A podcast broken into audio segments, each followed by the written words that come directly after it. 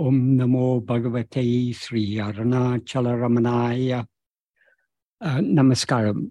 Um, today I've been I've been sent a question and asked to answer that in today's meeting. But question it's it's more of a comment than a question, but it's uh, it's an important subject um, to discuss. What the comment says is um, Bhagavan's teaching on self inquiry directs us to the reality by discrimination and points to the reality from the appearance. Some Advaita teachings, such as Swami Atmananda and others, go back to the te- appearance and make further inquiry. This is based on Kashmir Shaivism. I would like Michael's view on this, please. Um, I, I don't know who uh, which Swami Atmananda is referred to here because there are various there are a number of people who go by the name Atmananda. Um, but regarding Kashmir Shaivism, though Kashmir Shaivism claims to be uh, a form of Advaita, it is not actually Advaita because in Kashmir Shaivism, they do not deny the reality of the world. They take the world to be real. So long as we accept that there's more than one thing that is real, that is not Advaita. The, the basic um, principle of Advaita is that there is one only without a second. That means only one thing is real. Um, so, uh, Kashmir Shaivism is a form of monism. There are many different forms of monism. What distinguishes uh, Advaita from all other forms of monism is other forms of monism like Kashmir Shaivism, and not only Kashmir Shaivism, there are so many different types of uh, um, idealism is a form of monism. It says everything is mental.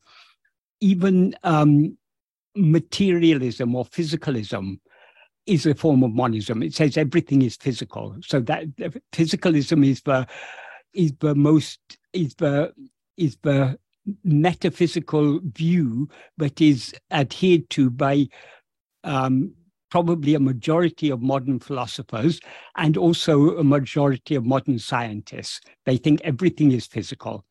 But the difference between all these various different forms of monism and Advaita is all other forms of monism say all is one. Whereas Advaita says there is only one, there is no all other than the one. So this is a very this is a, a, a very crucial difference. So uh, Advaita is a form of monism, but it is a form of monism that is distinct from all other forms of monism, in that other forms of monism accept all, but say all is ultimately one. Whereas Advaita says there is only one, there is no all. There is one only without a second. Um, regarding Kashmir Shaivism, they consider the world to be real. So when, when they say that, we need to consider what is meant by real. In, in, um, in Advaita, in philosophy in general, when we talk about what is real, or, or at least from the perspective of Bhagavan's teachings, particularly, what is real, real means what actually exists. Whatever does not actually exist, but merely seems to exist, is unreal. So even if something seems to exist, if it doesn't actually exist, it is not real. So according to the pure, Bhagavan's teachings represent Advaita in its very purest form, in that in that the pure form of Advaita taught by Bhagavan, only one thing actually exists. Everything else is a mere appearance. Bhagavan makes this uh, clear in um, in the seventh paragraph of Nana. He makes it clear in so many places, but just for example, in the seventh paragraph of Nana, Bhagavan is very, very explicit. He says, Yatatamai ulladu atma surupam andre. That means what actually exists is only Atma Swarupa. Atma Swarupa means the, the, the own form or real nature of ourself. In other words, ourself as we actually are, that alone, we, we as we actually are, alone are what actually exists. And then he goes on to say, the world, soul, and God are karpanegal. Karpane, uh, uh, the Tamil uh, word karpane is from the Sanskrit word kalpana, which means a fabrication, particularly a mental fabrication, a mental creation, a figment of the imagination, an illusion or illusory superimposition. So they are karpanegal in it, like the silver in a shell in a shell we may it may seem very silver in the shell but that silver is just a, a, an illusory superimposition. There's no, there's actually no silver in that shell. There's just the appearance of silver in the shell. So, like like that uh, appearance of silver in a shell, the world, soul, and God are mere appearances in Atmaswarupa. That means they have no real existence. They um, they merely seem to exist, so they are not real. Uh, and then he goes on to say, these three appear simultaneously and disappear simultaneously. And then he concludes by saying, Swarupa, Swarupa here means Atmaswarupa, our, our own real nature, what we actually are. Swarupa alone is the world. Swarupa alone is I. Swarupa alone is God. Everything is Shiva Swarupa uh, that is the Swarupa of Shiva, which means the same as Atma Swarupa. So when he says Swarupa alone is the world, what he means is not that uh, uh, uh, it, it, means Swarupa is what appears as the world, because the world is, Swarupa is real, the world is not real, the world is just an appearance. So it is Swarupa alone that appears as the world. It's Swarupa alone that appears as I. Here, I means ego or soul. And Swarupa alone is what appears as God. So what actually exists is only Atma Swarupa. Um, so though he says everything is Atma Swarupa, that may seem to be saying um, all is one, but it's not saying that the all actually exists. What seems to be all is actually only one. So it's not that, that there are many things that are all in essence one. There is only one thing which appears as many, but to whom? So this is why in in in Advaita, that is the basic principle of Advaita is ekam eva advitiyam. There's one only without a second. But then the, the, the natural objection to that is, but what about all this? We, you, you say there's only one, but we see so many. So uh, how Advaita uh, uh, answers that question is all this is just vivarta. Vivarta means it is an illusory appearance. It is not real. It just seems to exist. So this is the basic principle of Advaita. Bhagavan then, Bhagavan's teachings, Bhagavan is always draw uh, highlighting the practical implication of Advaita. So Bhagavan doesn't stop short at saying all this is an appearance.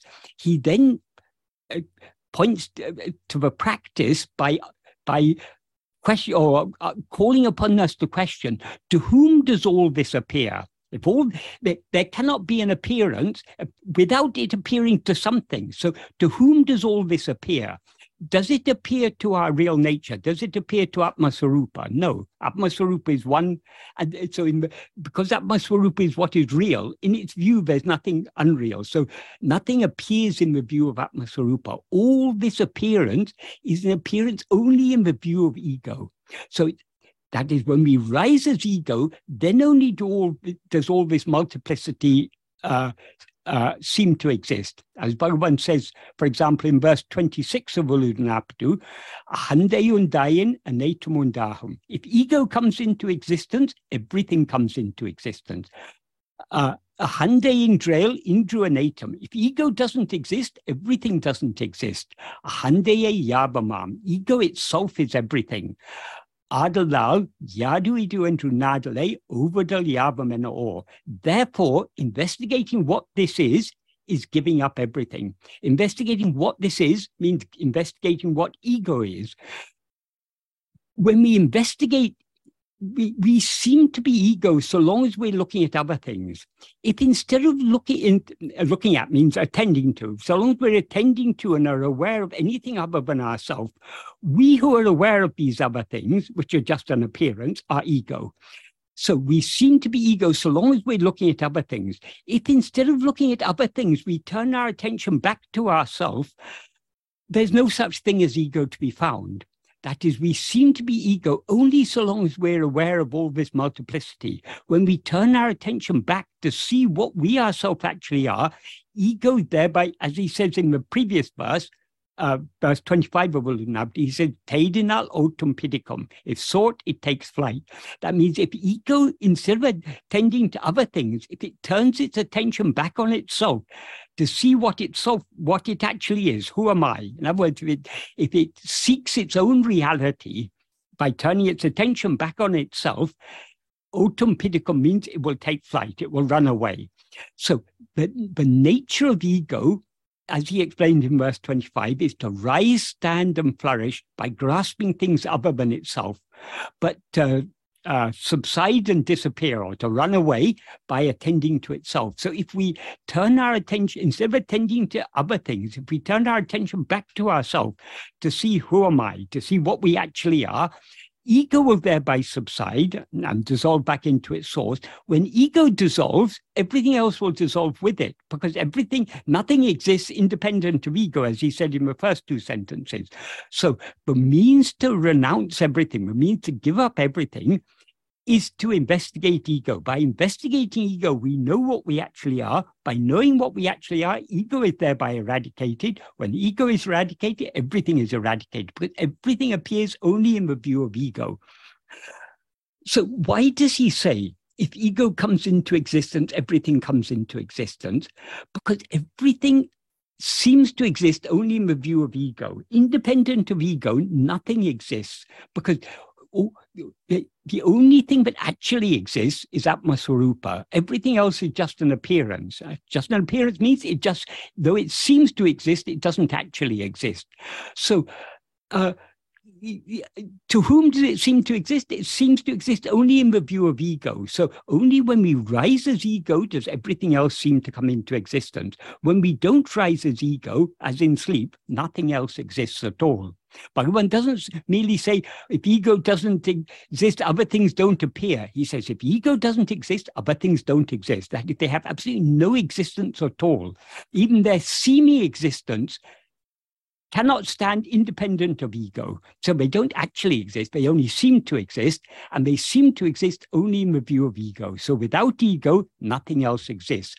And then, and then he says, ego itself is everything because what is ego seeing as all this multiplicity? It's seeing itself in, as all this. That is, in a dream, we see a, uh, a dream world with so many um, people and um, objects and phenomena and uh, events going on and everything. But what is it we are seeing? It is we are, that is, the dreaming mind is seeing itself as all this dream. So the dream has no existence independent of the dreamer. So the, the ego is the dreamer, all this um, multiplicity that we see is a mere dream.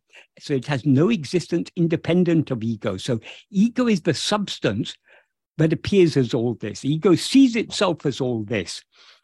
So all the all other things depend for their semi existence upon the ego in whose view they seem to exist.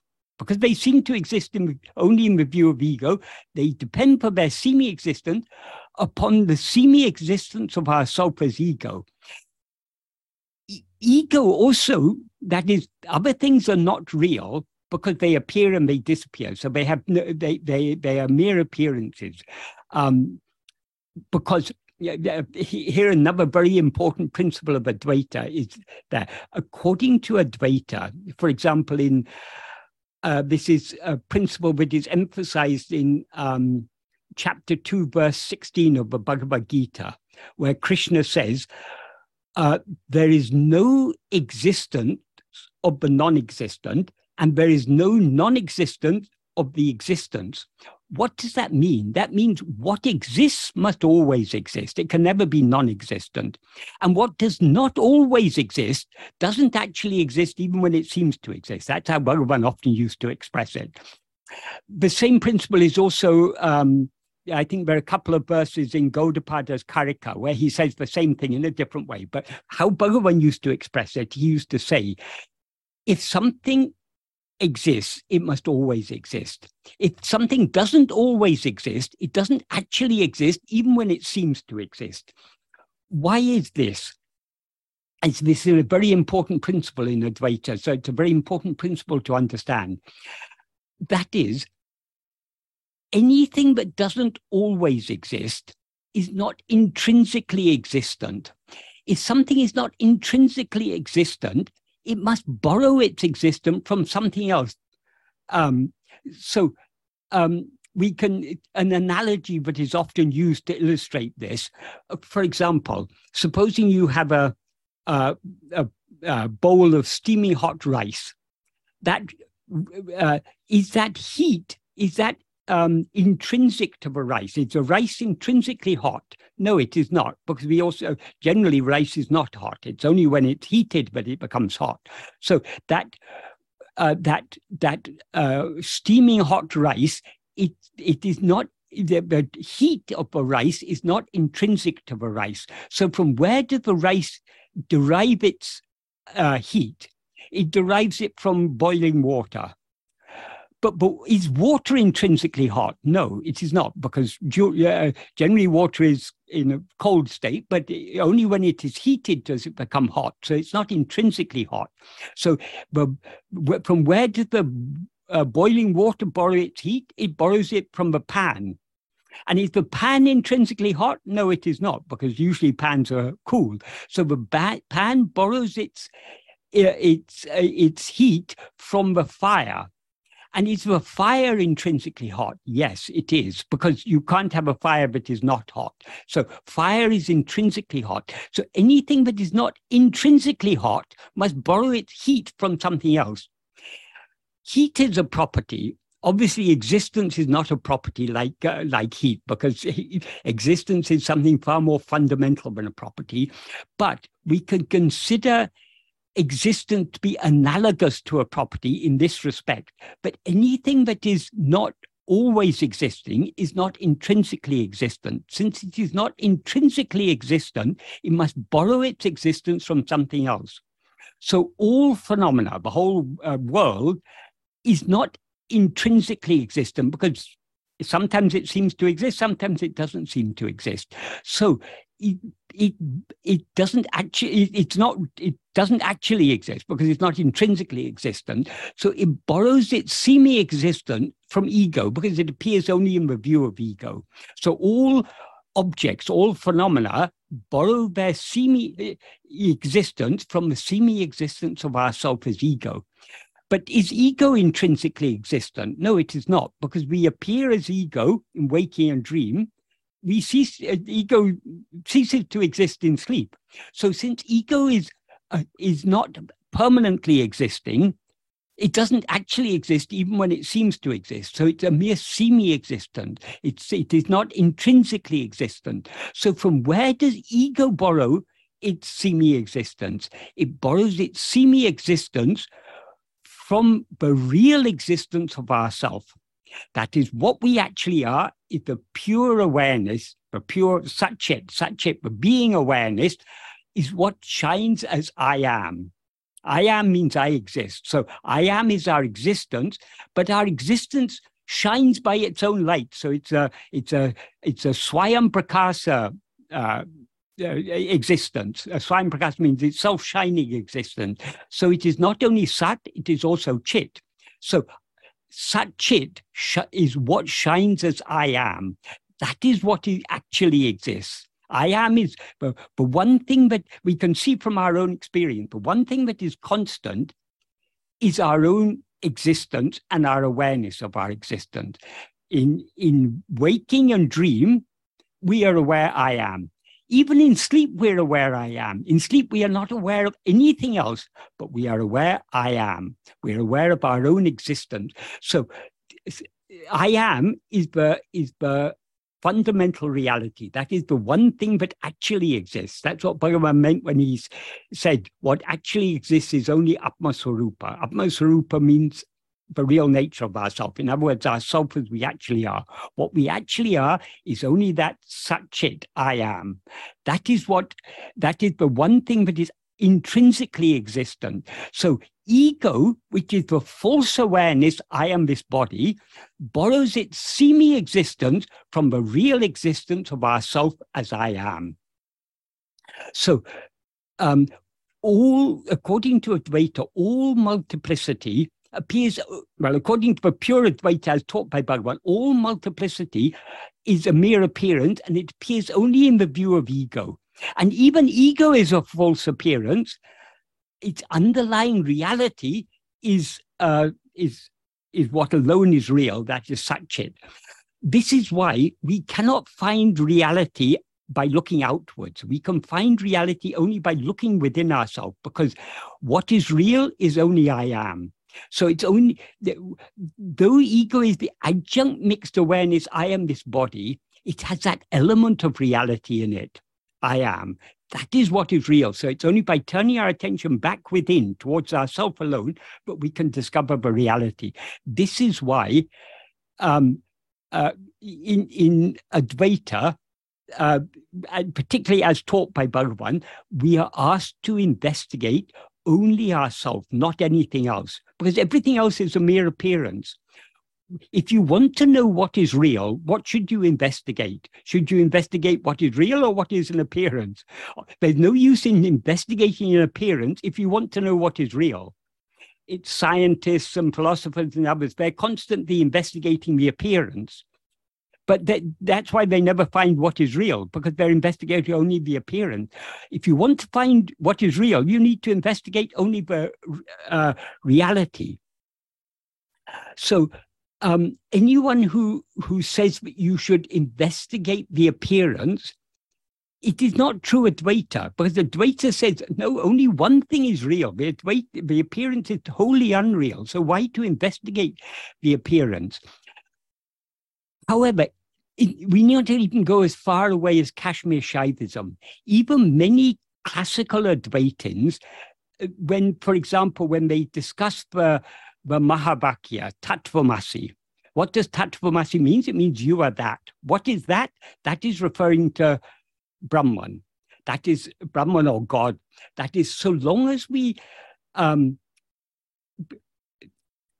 so, so that is, before we come to Vedanta, we take God or Brahman to be something outside ourselves. We, we think that we are something very small, and go, since we are very small, the infinite whole that is called God or Brahman must be something external to ourselves, outside ourselves.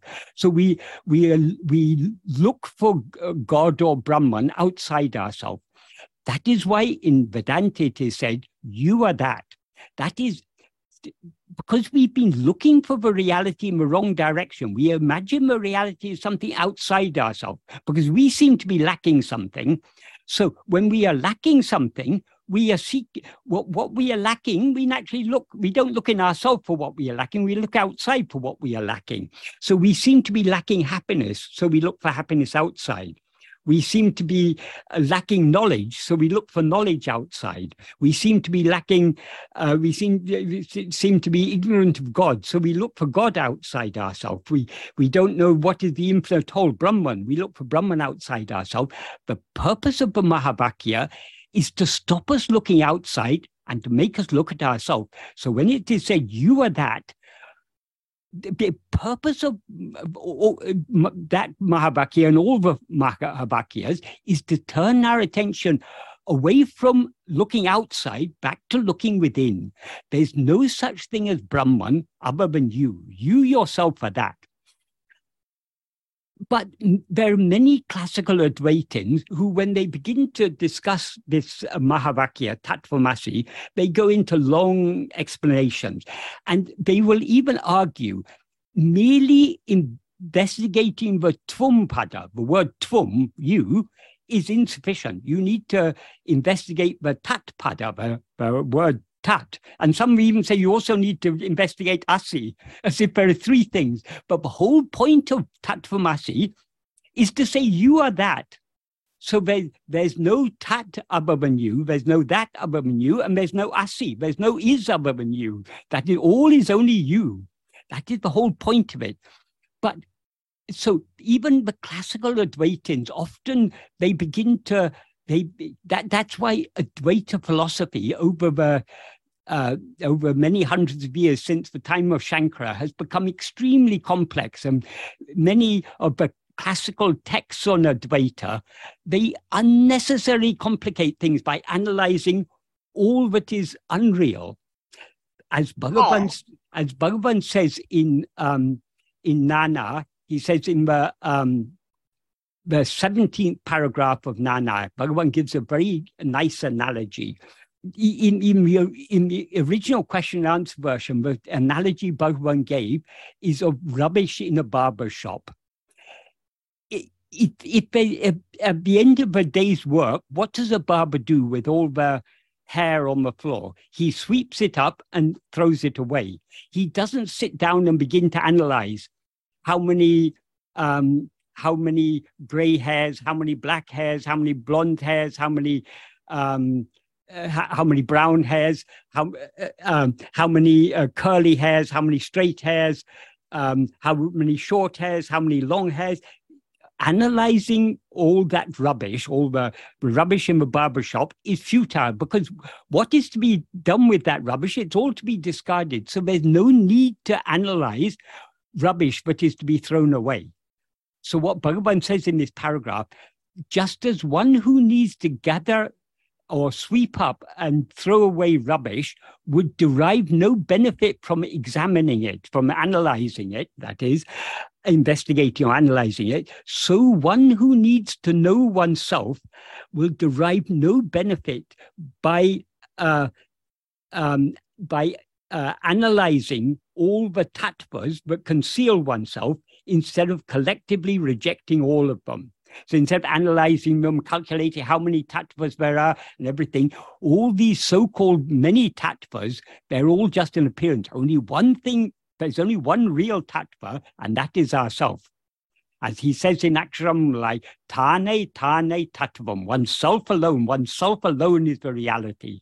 There's nothing. So all these so-called tattvas are not real. Since they are not real, since they are just an appearance, we have to discard them in order to know what is real. So why should we be analyzing them? Um, so he concludes that paragraph by saying it is necessary to consider the world like a dream. So according to Bhagavan, we need not analyze anything other than ourselves. You know, analyze, not analyze is not the correct word here. That initially we have to analyze to in order to dis, distinguish ourselves from other things, but uh, what we need to investigate once we've recognize the distinction between ourselves and other things, we need to investigate only ourselves. So, but those Advaitins who say that you need to investigate the, the pada, the, the, the meaning of the word, sorry, the, the tat pada, the meaning of the word tat, it's unnecessary. That is, even Shankara, in his commentaries, he analyzes the meaning of the word of, of these words, tattvamasi, what each word means. But the reason he does so is because what when Shankara was writing those commentaries, he wasn't writing commentaries just for spiritual aspirants. He was writing them to establish that Advaita is the true import of Vedanta. So he because he had to convince others he had to he had to uh, go into unnecessary i mean he had to go into all this uh, analysis but if we are spiritual so as as Bhagavan said, the, the, another thing Shankara said in his commentary, but for Vijnani, uh, um, uh, uh, Gamya and Sanchita uh, karmas cease to exist. Only Prarabdha remains. But as Bhagavan explained in Ulladu Narpadu Anubandham, that answer was uh, that was just an answer given to the question of others. What Bhagavan means by others is those who are not ready to come to this path. So a lot, Bhagavan isn't saying Shankara is wrong. He's just explaining why Shankara had to say so, because others will not be satisfied. So for the sake of others, sometimes you have to give diluted teachings. Even Bhagavan often used to give diluted teachings. So a lot of uh, Shankara's bhashyas, they were written to convince others, not so they were not for spiritual aspirants. So it, it, um, just because Shankara analyzed these things, uh, um, many uh, classical Advaitins say, yes, we have to analyze all these. But Bhagavan has, uh, in verse um, verse 32 of Ulladu Narpadu, Bhagavan points out what the, the practical implication of this Mahavakya Tattvamasi. What is the what what should we when we hear Tattvamasi, uh, what should we uh, what should we understand from that? What he says in this verse is when the Vedas proclaim that is you, in other words, Tattvamasi, instead of oneself being and knowing oneself by investigating what, meaning what am I, thinking I am that, not this, is due to non existence of strength, because that alone is always seated as oneself. Bhagavan puts this in a very um, compact way. But the, there's a lot of implication here. But implication is, but when we hear you are that, why the Vedas say you are that is to turn our attention away from that, away from the idea of Brahman as something other than ourselves, back towards ourselves. So there's no Brahman other than yourself. You yourself are Brahman. So what should we you investigate? We should investigate ourselves. Oh, if I am that, then what am I? We should, so the, the investigation should then turn back on ourselves. We should investigate only ourselves. And by investigating ourselves, we know ourselves and thereby be ourselves. Be ourselves means be as we actually are.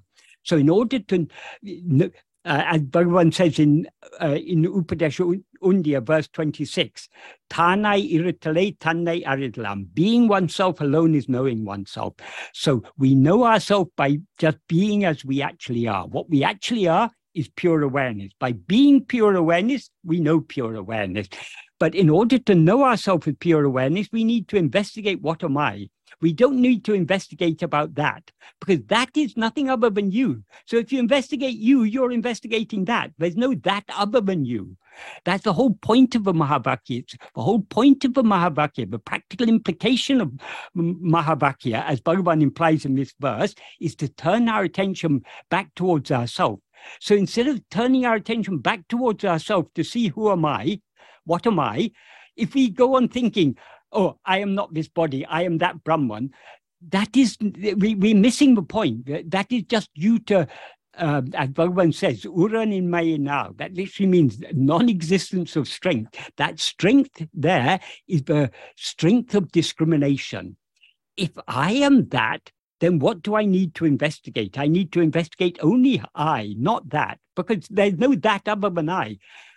Um, that's the whole point of this. But many um, people who who study Advaita, they lack practical experience, so they um, they uh, they they they fail to recognize the practical implication of these things. So they go on analyzing the barber's hair analyzing all the rubbish. Everything other than I is unreal. What is what actually exists is only Atma Swarupa. Everything else is an appearance. So we need not investigate anything other than ourselves. We need to investigate ourselves alone.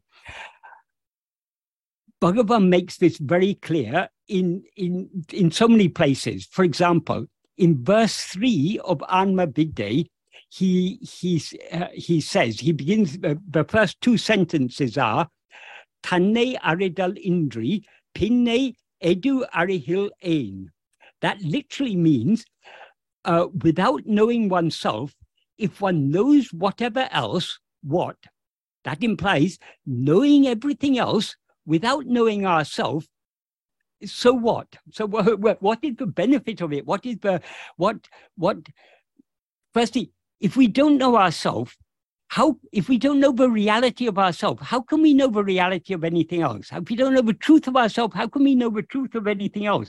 So whatever knowledge we have about other things when we don't even know the truth of ourselves but knower is not reliable knowledge. It's not reliable and it's not valuable. First we the only knowledge we really need is to know who am i. And then he goes on to say if one has um, uh, Tane arindidil, if one has known oneself, pin enne uludu aria. If one has known oneself, then what exists to know? In other words, if we it's useless to know other things without knowing ourselves. And if we know ourselves, then there's nothing else to know. Though Bhagavan says it as a uh, puts it as a question when he says what exists to know. Um, yeah, that's a rhetorical question. The clear implication is if we know ourselves, there's nothing else to know. Um, Bhagavan also in, in, um, says, uh, implies the same in Ulladu Narpadu. For example, in verse 11 of Ulladu Narpadu, he says, uh, Arivurum tanne ariyadu. That means not knowing oneself who knows. Uh, uh, Aile arivadu ariame, knowing other things is ignorance. So whatever else we may know, if we do not know ourselves, it's all only ignorance. Um, and as he says in that verse of Amavidya, if we know ourselves, there's nothing else to know. So when he says not knowing ourselves, we know other things only because we do not know ourselves. If we knew ourselves, there would be nothing else for us to know. So knowing other things is only ignorance. Uh, Andri Arivo, besides, is it knowledge? Uh, and then he goes on to say, uh, Arivu Ayaku uh, Adara Tanne Arya, Arivu Ariame Arum. That means when one knows oneself, the support for knowledge and the other, knowledge and ignorance will cease. What he mean when he says the support for knowledge in Yaba, he means the support for knowledge and ignorance. And the knowledge and ignorance he's talking about here is knowledge and ignorance about things other than one's, uh, ourselves. So when we know ourselves, that means when we know the reality of ourselves, the, the, the, reality of ego, which is the support for, for knowledge and ignorance, knowledge and ignorance will cease to exist. Why? Because knowledge and ignorance of things other than ourselves exists only for ego. So ego is the support for knowledge and ignorance. But if we know the reality of ego, ego will cease to exist and the reality alone will remain. So when ego ceases to exist, knowledge and ignorance will cease to exist. And then in the next verse, verse 12, he says, Arivu ariameum atradu arivu ame. That means what is devoid of knowledge and ignorance is actually uh, knowledge. That is the word he uses for knowledge here is arivu. Arivu means both knowledge and awareness. So when he says what is devoid of knowledge and ignorance, that means knowledge and ignorance of things other than ourselves. So only the, the, the only the awareness that is aware that, that is devoid of knowledge and ignorance about other things is the real awareness. He says the same in verse 27 of Upadesha Undiyar. Arivu Ariam, in almost exactly the same words. He says, Arivu Ariameum Atra Arive Arivahum. That means only the, awareness that is devoid of knowledge and ignorance is the real is awareness. But uh, when he says it, only that is awareness, that means only that is the real awareness. And then he says, Unmeidu, this is real, or this is the reality. Why? Uh, well, he doesn't ask why, but he gets he answers the question why. Aribadaku ondru ille. There is not anything for knowing. This is the same as he says in in um, in that verse three of Amavide. If one knows oneself, what else is there to know? Here he explicitly says there's not there's nothing for knowing. What's he mean by saying there's nothing for knowing? There's only one thing that actually exists, and that is ourself. And we know ourselves just by being ourself. There's not anything, there's no other thing for us to know. Nothing else actually exists. When he says Ondru Ille, Ille there means no other thing exists. There's nothing other than ourselves for us to know. Everything else is just an appearance. So coming back to verse 12 of uh, in which he's in the first sentence he says, what is devoid of knowledge and ignorance is actually knowledge, knowledge in the sense of awareness. And then he says, that which knows is not real knowledge. That means it's not real awareness. So that which knows here is referring to ego, which knows other things. That is not the real awareness. It's only a semblance of awareness. It is not chit, it is chitabhasa. It is a, a semblance of awareness, not the real awareness. And then he says, since one shines without another for knowing or for causing to know, oneself is awareness. That is what we actually, our, our, our, real nature shines without any other thing either to know or to cause to know. So we ourselves have a real awareness. Uh, uh, Par Andrew, we are not a void. Uh, no. And then in verse 13, he also says the same. Uh, so in all these verses, what he's emphasizing is knowing other things is useless. The only thing we need to know is to know ourselves. So long as we know other things, we are knowing ourselves. Uh, we, we who know other things are ego, and ego always knows itself as I am this body, which is a false awareness of ourself. So it's only by knowing ourself that we can eradicate ego and thereby uh, remove the false appearance of all other things. And then in verse 13 he, he, of Ulladu Narpadu, he says, Jnana mam tane me, oneself who is jnana alone is real. Jnana here means awareness, pure awareness, it implies. So uh, oneself who is pure awareness alone is real. As, as I explained earlier, when Bhagavan talks about what is real, he means what actually exists. So we alone are what actually exists. So he's what he's saying here is the same that he says in the seventh paragraph of Nan Yar. Yatatmai uladu atmaswarupa mondre. What actually exists is only atmaswarupa. So it's atmaswarupa that he describes here as jnanamam tane, oneself who is awareness, pure awareness, is what is implied. And so that alone is what is real. And then he goes on to say, jnanamam, uh, uh, um, Nanavam jnanam ajnanamam. Uh, awareness that is manifold is ignorance. That means awareness of multiplicity. In an earlier version of this verse, he said, Nana vai kankindra jnanam. Nana vai kankindra means the awareness that sees as many. So what actually exists is one, and that one is uh, uh, that jnana itself, that awareness itself. But when that awareness sees itself as many, that is ignorance.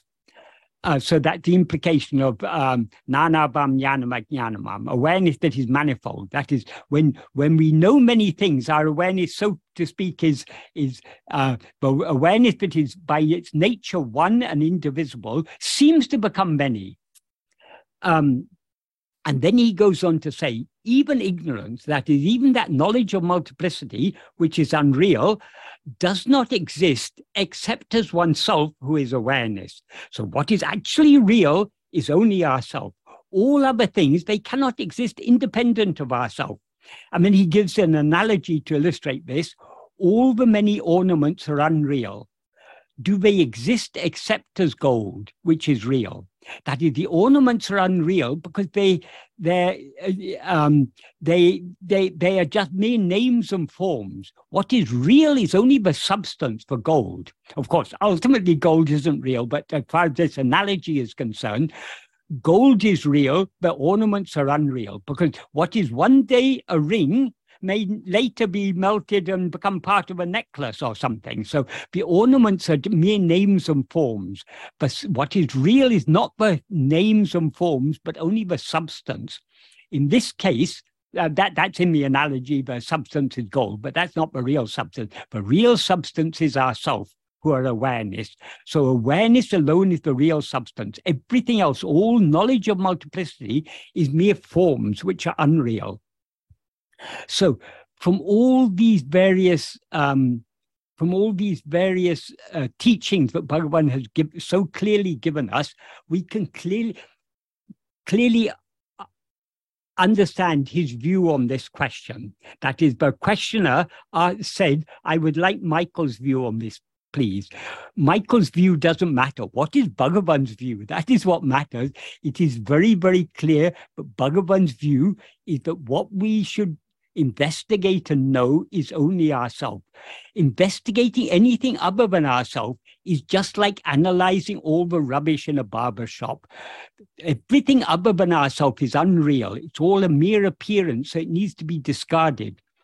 So whoever says that we shouldn't investigate only ourselves, we should investigate um, Brahman or we should investigate uh, the, the various tattvas or whatever they say we should investigate, that is they they are not Advaitins because according to the the Advaita in its pure form, as taught by Bhagavan, there is one thing, ekam eva advitiyam, one only without a second. And what is that one only? The thing without a second, tattvamasi, you are that. That's why Bhagavan says, what actually exists is only Atmaswarupa. So we alone are what actually exists. So we alone are what we should investigate. If you want to know what is real, what should you investigate? You should investigate what is real. But the questioner, the way the questioner framed the question was Bhagavan's teaching on self investigation, on self inquiry, directs us to the uh, reality by discrimination discrimination. What is the discrimination that is required in Vedanta? All the classical texts on Vedanta begin by giving certain basic qualifications for following this path of Vedanta. Of course, none of us have these qualifications perfectly, but at least we should have these qualifications in some degree. And the first qualification is Nitya Anitya Vastu Viveka. Nitya Anitya Vastu Viveka means, uh, Viveka means, uh, often is translated as discrimination. That is discrimination in the sense of distinguishing, discerning. So Nitya Anitya Vastu Viveka means discerning or dis, uh, distinguishing what is real, sorry, what is permanent from what is impermanent. What is permanent is only I am. The only thing that always exists and shines is I am. And we have to look at our own experience for that.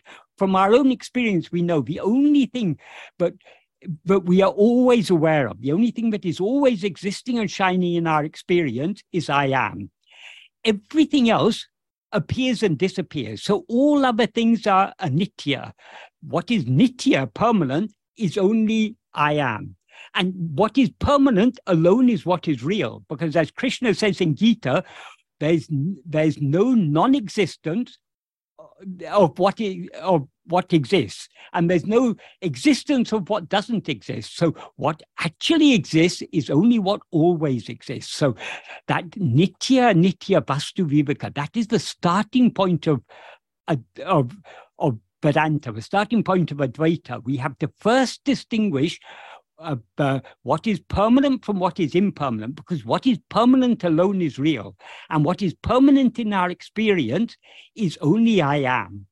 So, what is called Brahman or God, you are yourself for that. That aham brahmasmi. I, I itself is Brahman. I, I, I am Brahman. There's no Brahman other than I am. So I am is what is real. So Bhagavan Bhagavan first points out to us what is real. He ex- also explains why everything else is unreal and that it appears only in the view of ego. So, having pointed out what is unreal, well, the question goes on to say, and points to the reality from the appearance. That is, he distinguishes, I think what he means by points to, he distinguishes the reality from the appearance. The reality is what is permanent, the appearance is what is impermanent everything is impermanent except I am. So what we should investigate is only I am and nothing other than I am. That is the whole point of Advaita. That is why uh, Advaita emphasizes ekam eva advitiyam. There is one only without a second. And what is that one only thing without a second? Tattvamasi, you are that. So if we are the one thing without a second, what should we investigate? Only ourselves. Nothing else is real. So Bhagavan's view on this uh, point of whether we should investigate anything other than ourselves is abundantly clear from so many teachings he gave. According to Bhagavan, the only thing worth investigating and knowing is ourself, because everything else is unreal. Sorry, that was quite a lengthy answer to that question, but it touches upon, I mean, that that question touches upon the very fundamentals of Bhagavan's teachings and the very fundamentals of Advaita. That's why I gave such an elaborate um, uh, answer to that. I hope that is useful. But one thing we have to notice with Bhagavan's teaching, Bhagavan's teachings are always practical. They always, they, Bhagavan always draws out the practical implication of Advaita. So when Advaita says there's only one thing without a second, and that, that one thing is you, what is the practical implication of that? As he Bhagavan says in verse 32 of Ulladu Narpadu, when the Vedas tell us you are that, we what should we do? We should investigate. Oh, if I am that, then what am I? We should investigate I. We shouldn't be con- we should forget about that because there's no that other than I. So Bhagavan is always, if we understand Bhagavan's teachings correctly, whatever he teaches us, it all has a practical implication. And it's all pointing our attention back to ourselves. One thing that we need to investigate and know is ourselves. Investigating other things, knowing other things, according to Bhagavan, is useless. So, if, uh, are there any questions on this or any other aspect of Bhagavan's teachings? Yes. Um, the first question is I lived for over 50 years thinking that I'm the doer, that I decide and I interfere in things, I plan, etc. Now I have to leave it all to surrender as all is planned by Bhagwan. I do believe in this, but often find it difficult to advise others in the way I used to, or warn against something, or interfere. This is the this is the warfare of grace uh, in which I often fail. Um, I think they mean warfare. Warfare. Uh, yeah, but yeah. Yeah, but Bhagavan uses that term warfare of grace in Aksharam. Oh, I see. Okay. this is the warfare of grace in which I often fail. What would Bhagwan teach in this respect? Thank you. Um, that is regarding doership. Doership is the very nature of ego. Because when we rise as ego, we experience ourselves as a body. I am this body. And the body we experience ourselves as, as Bhagavan says, is a form of five sheaves. That means it's not just the physical body that we experience as ourselves, all the five sheaves collectively as a as uh, as a bundle we experience as ourselves. So the five sheaves are this, the physical form of this body, the the life or prana, but animates this body. In other words, all the physiological function, the breathing, the uh, rest, uh, the, the, heartbeat, and uh, the, all the various physiological processes that are going on in the body. They are all collectively called prana. The mind, in this context, mind means the grosser functions of the mind, the perception, the memory, the thoughts, feelings, emotions, and so on uh, that's the manomaya kosha or mind. Then subtler than that is the intellect, the, the vijnanamaya kosha. Um, and subtler than the intellect is the will, the, the anandamaya kosha. So all these five collectively we experience as ourselves. So whatever actions are done by any of these sheaves, they are done by me. They, this body is sitting. So my experience is I am sitting this body is breathing. My experience is I am breathing. This this mind is uh, is is perceiving, seeing, hearing, uh, touching, tasting. Um, so my experience is I am seeing, I am hearing, I am touching, I am tasting. The mind is uh, thinking, it is feeling, it is uh, uh, remembering all these things. I am thinking this, I am remembering this, I am feeling this. I am in a very emotional state, or whatever it is. Um, the workings of the intellect. I am, I am reasoning, I am judging, I am discriminating, I am understanding, I am not understanding. We identify with the functions of the intellect. Likewise, the functions of the will. I like this, I dislike that, I want this, I don't want that. I, uh, I dislike, I, I, I I I love this, I hate that, I I um, I hope this, I fear that. All these we identify because we identify this body consisting of these five sheaths as I, all the actions of these five sheaths are experienced by us as actions done by us. That is put very simply, we say there are three instruments of action uh, body, speech, and mind. Um, or actually, we, we that's from going from gross to subtle, but actually, our experience is that we go from subtle to gross.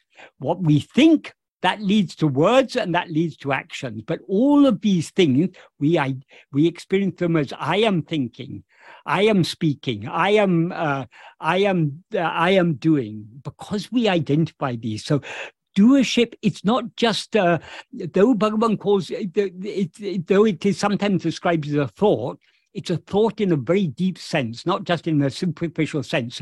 So people say, Oh, I'm trying to give up the sense of doership we can't give up the sense of doership by just imagining I'm not doing this, because our experience is I am doing this, I am sitting, I am talking, I am thinking. That's our actual experience. So to get rid of this doership, we need to get rid of ego, because it is ego that identifies itself with this body consisting of five sheaths, and therefore experiences all this. So, in the means to get rid of ego is not just imagining I am not the doer, that does not mean to, oh, trying to remain without doing anything. That is also not the way to get rid of ego. Ego is a is a false identification. We identify ourselves with this body consisting of five sheaths. So we need to separate ourselves from this false identification. In this false identification, I am this body. What is real is I am. What is unreal is this body. So, in order to separate ourselves from the body, which is unreal, we must hold on to I am, which is real. In other words, in order to separate ourselves from what we are not, we need to hold on to ourselves, to what we actually are, which is ourself as I am. The more we hold on to I am, the more these other things drop off of their own accord. Because the body is not hold the, the, these five sheaths are not holding us. We are holding the five sheaves and saying, I am this body of, consisting of these five sheaves. So if instead of holding on to anything other than ourselves, if we hold on to ourselves, that means if we attend to ourselves, other things will naturally drop off. This is why this is the, the great practical revelation Bhagavan has given us. But the nature of ego is, or the nature of our self as ego is to rise, stand, and flourish by holding on to things other than ourself. But to subside and dissolve back into our source uh, by attending to ourself alone. So the more we hold on to ourselves, the more other things will naturally uh, slip off. In this process of trying to hold on to ourselves, though we may succeed for a few moments here and there, most of the time we if we're honest with ourselves we are failing. Why? Because we have still had so much taste so much liking to go out and to hold on to other things because our very existence as ego depends on our holding things other than ourselves. So it's the very nature of ego to be in, strongly inclined to attend to other things, to hold on to other things. Those inclinations to attend to other things are what are called Vishaya Vasanas. Vishayas, Vishaya means uh, objects or phenomena. In other words, anything other than ourselves. Vasana means inclination. So the inclination to hold on to anything other than ourselves is called a Vishaya Vasana. The Vishaya Vasanas are not ego. Vishaya Vasanas are part of the will. They're, they're the seeds that form the will. That the will consists in its seed form of nothing but Vishaya Vasanas. Because the Vishaya Vasanas are the seeds that give rise to likes, dislikes, desires, attachments, and so on. So the, the, the, the Vasanas are, are the subtlest of the five sheaves. So they are not ego, but ego it's the very nature of ego to have the Vishaya Vasanas and to identify itself with the Vishaya Vasanas. I like this, I dislike that. That's the very nature of ego.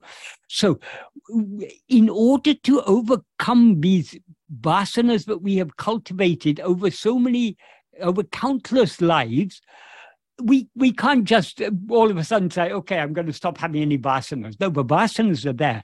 We all we can do is to slowly extricate ourselves from them by weakening them. Vasanas have no strength of their own because there are inclinations. They whatever strength the vasanas seem to have, they derive from us, and vasanas gain strength to the extent to which we allow ourselves to be swayed by them. So the more we allow ourselves to be swayed by a particular vasana, the stronger that vasana becomes. The more we refrain from being swayed by a vasana, the weaker it becomes.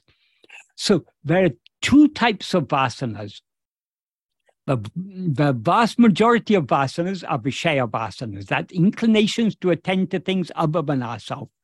The opposite of Vishaya vasanas is Sat vasana. Sat means being. So the inclination to hold on to our being, in other words, the love to hold on to our being, that is called Sat vasana. When we are practicing self investigation, we are trying to hold on to our being. We're trying to hold on to I am alone.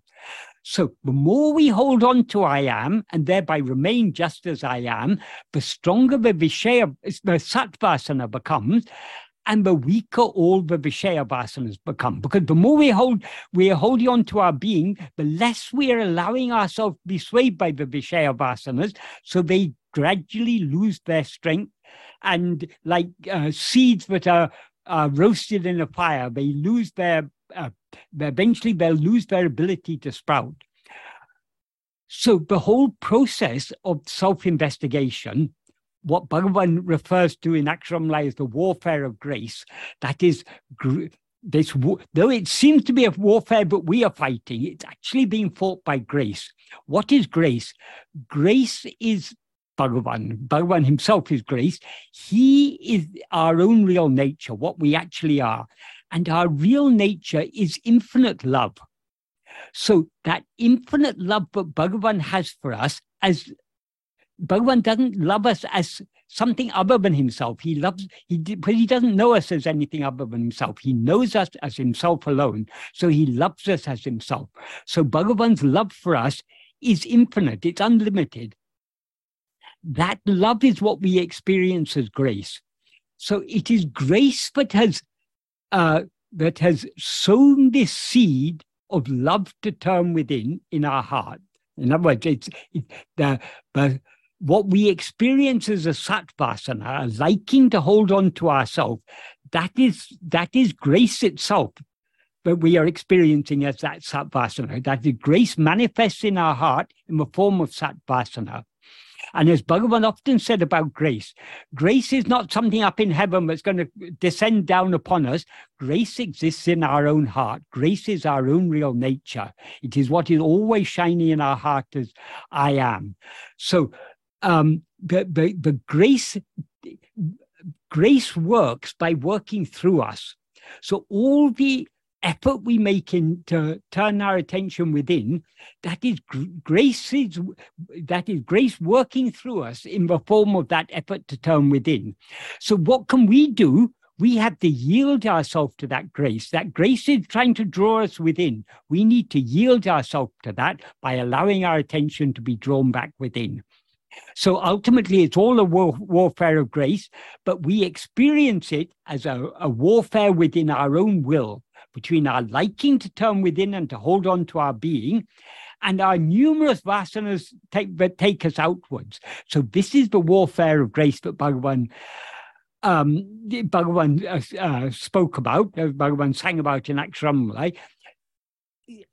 This is a process. A warfare is a process. We have to undergo this process. So we we have to be very patient. We shouldn't expect immediate results oh, I went on a I went on a self-realization week weekend and I didn't get my self-realization, so I demanded my money back. It's not that this is all gimmicks. Nowadays, all these things are just gimmicks. But real that is, if you, real spirituality, the real spiritual sadhana, it's how long is it going to take? It's going to take as long as it's going to take. It all depends on how how um, how, how much love we have to turn within and how much effort we make to turn within.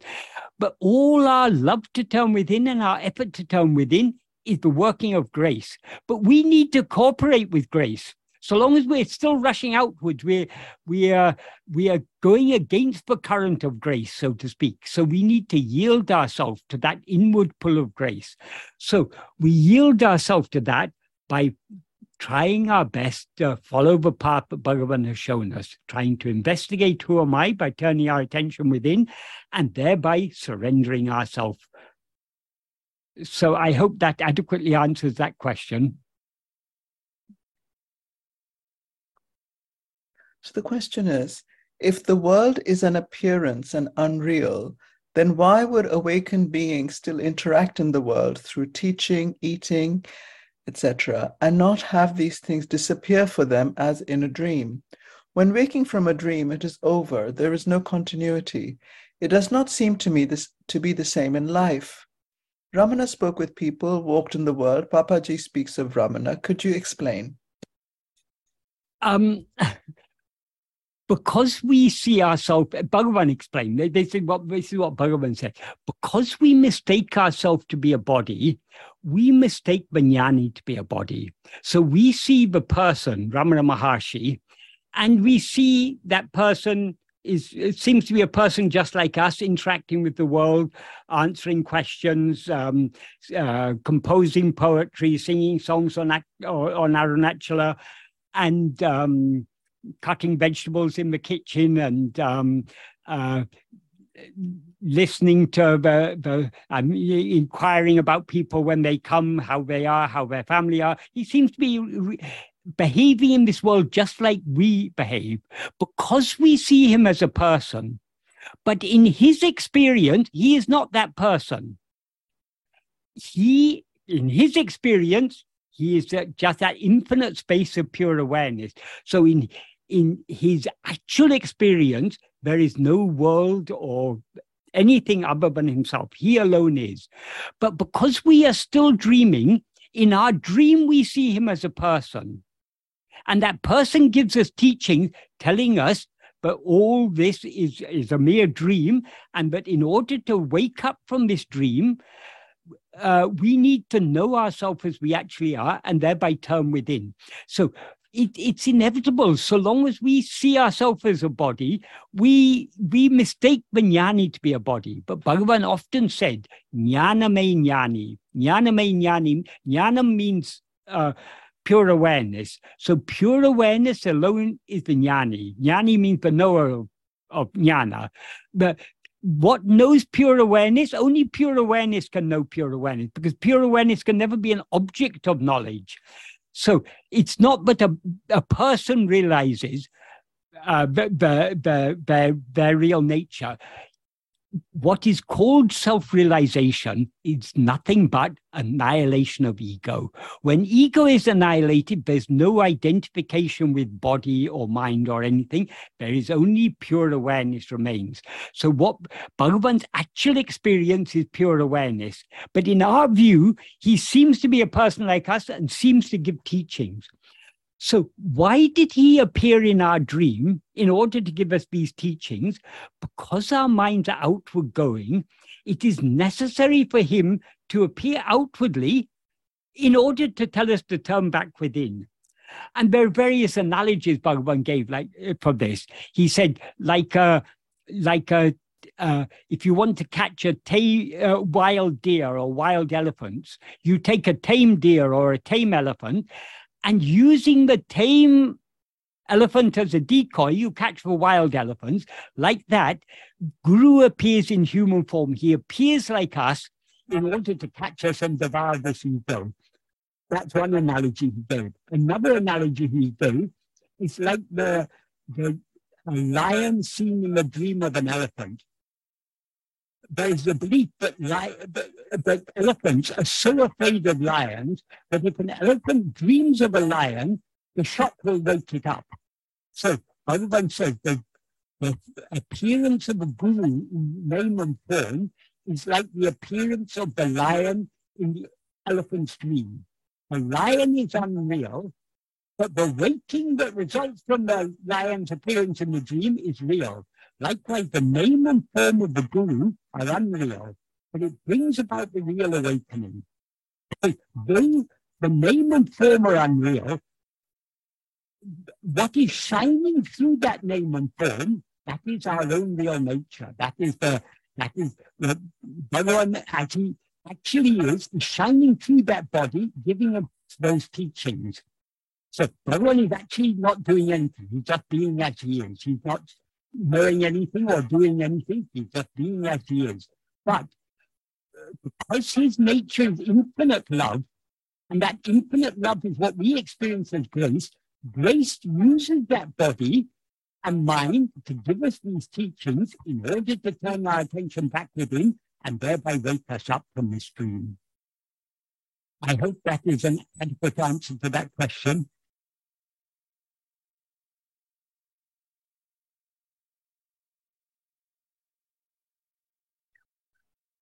The next question is Is there any purpose to the appearance other than discovering beingness? No, no, no, no purpose. Uh, even to say that the purpose of uh, the appearance is first to discover beingness, even that is not a very satisfactory answer because why should we why should we first um, rise as ego and then have to discover our real nature. We are always what we actually are. So there is no adequate answer to what is the purpose of all this? Why all this? Bhagavan said, the people often use to ask Bhagavan, but Bhagavan, why has Maya come into existence? Why has ego ever risen in the first place? Bhagavan said that's a wrong question. First, you find this ego and then you bring it to me, and then we can find out why it came into existence. If you search for ego, you're never going to find any such thing. Has anyone ever found such a thing called ego? No. We seem to be ego only so long as we don't attend to ourselves. If we attend to ourselves keenly enough, we don't find any such thing as ego. So the, asking why why all this? Or what is the purpose of all this? Is last, like ask or like asking how did all this come into existence? That's another question people like to ask. It amounts to the same. Bhagavan said these are all just like asking how or why or for what purpose was the son of a barren woman born? There is no such thing as the son of a barren woman because if she's barren she that means she's got no son if she, if a lady has a son, then she's not barren. So uh, the son of a barren woman is like a square circle. It's a, it's a logical impossibility. So all the questions we ego is as non-existent as a square circle or the son of a barren woman so asking all the how or why is missing the point. What we need to do is ask who or what is this ego? If we investigate what this ego is, we will find there's no such thing at all. What actually exists is only ourselves as we always actually are. And then there's no one left to discover beingness because beingness alone remains, and beingness always knows beingness. That is, Sat is always Chit. Sat always knows itself just by being itself and we are that.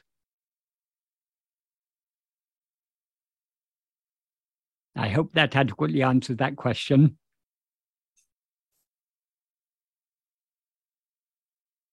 The next question is It seems that chit is sometimes translated as consciousness and at other times as awareness. Does it matter, or is there a difference between these two translations concerning Bhagavan's teachings and the practice of self investigation? No, it really doesn't matter. Um, generally, I favor translating it as awareness because that is essentially that that is what is meant by by chit is what is aware or what is conscious but there's a lot of there's more confusion surrounding the english word conscious than um, than aware for example, often philosophers and psychologists and neuroscientists will talk about a conscious thought or a conscious experience. What they mean by that is a thought or an experience that is that uh, but is, of which one is conscious. So it doesn't mean that the thought is conscious, but we are conscious of the thought. So because of this confusion in the way conscious is used in English, you no one will say an aware thought. They, but they will talk about a conscious thought or a conscious experience. So the, the, there's less confusion and ambiguity surrounding the word aware, aware or awareness. That is why I generally favor using the word awareness. But actually, it, if we if we understand it correctly, it really doesn't matter whether you whether you translate as uh, awareness or consciousness. Uh, ultimately, they if if used correctly, awareness and consciousness both mean the same thing. However, in English, we've got no adequate term for it because the sense in which the term uh, chit or jnana is used in Sanskrit or in Tamil Arivu or Unarvu is in the deeper sense is it's in the sense of that which is aware. Chit means uh, what is aware. In English, awareness or consciousness means the quality of being conscious or aware.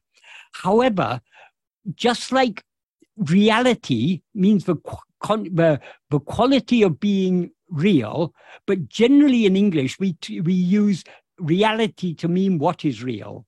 When we when we talk about reality, we're generally talking about what is real. So it's not just the quality of, of being real, it is what is real. In the same way, in in Vedanta, in, in, when we translate Bhagavan's teachings or any Advaitic teachings, because we don't have any better terms in English, we have to use consciousness or awareness but we should understand the, the, the sense in which these terms are used is not merely the quality of being conscious, but that which is conscious. Because according to Advaita, consciousness or awareness is not merely a quality. It's not something that sometimes you're conscious, sometimes you're unconscious. No. Consciousness or awareness is what is fundamental. So, what is conscious is always conscious. So, in the context of Bhagavan's teachings, whether it's translated as consciousness or awareness, it means what is conscious or what is aware. So, it's not the um, it's not anything of which we are aware, but only what is aware. And even then, we have to make a distinction. Bhagavan made a distinction between Sutarivu and Sutatrarivu. Sutarivu means transitive awareness, that is awareness of other things. Whereas sutatra is the sutta, sut, the literal meaning of sutarivu is the pointing or showing awareness. Sut, suttu in Tamil means to, to show or to point out. So the awareness that shows or points out, that is the transitive awareness, awareness of things. Whereas the Pure awareness is sutatrarivu. There's no pointing or showing. It is just awareness in its pure condition. That is, we can say awareness devoid of objects or devoid of content. That's just a pure awareness. Pure awareness is what we actually are. So our real nature is not aware of anything, it is just aware. Whereas ego, the nature of ego is to be always aware of things. So the ego is not the real awareness of things is not the real awareness. Uh, awareness in its pure condition in its real condition is just aware. And if we think about it we can be we we cannot be aware of anything without being aware. But we can be aware without being aware of anything because in sleep, we're aware, but we're not aware of anything. There's no objects of awareness in sleep. We are simply aware, I am. We're even we, we can say we're aware of our own existence, but obviously our existence is not an object of our awareness. So the best way to say it is we are aware, I am. I am is not an object of awareness. We, just by being aware, we're aware of our own being, and that is being aware I am. So um, it's not whether, whether we use the word consciousness or awareness really doesn't matter. The reason I generally use awareness, as I say, is because there's more confusion around um, the, the word consciousness in English than there is around uh, awareness. That's why philosophers often, when they're trying to clarify what they mean by awareness, they they will often say um, consciousness that that is what is aware or something like that. They'll they'll say they they often resort back to aware to clarify what they mean by consciousness. But this is just a linguistic confusion in English and a confusion in in the in, in the way people think, but it's not actually, there's no s- substantial difference. to be conscious and to be aware, of, it means the same. So essentially, these words mean the same.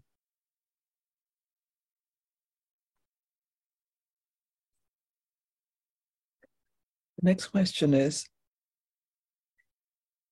in Appendix 1 of The Path of Sri Ramana, Part 1 by Sadhu Om, it explains that the mind and prana subside together, but it draws a distinction about this in deep sleep. Therefore, when, and this is the quotation, therefore, when the mind subsides, the prana will also subside, and when the prana subsides, the mind will also subside.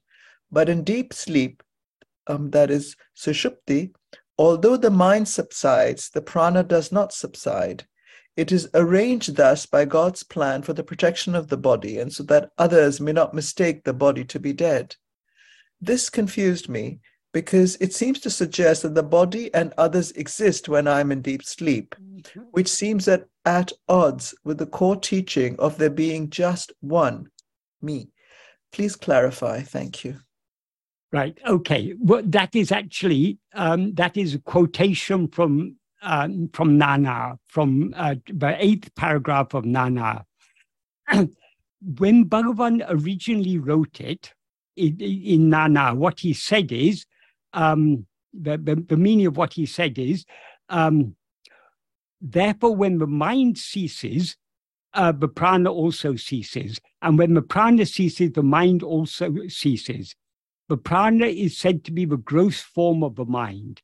Until the time of death, the mind keeps the prana in the body, and at the moment the body dies, grasping it, that's grasping the prana, it goes. In other words, it takes the, the prana with it.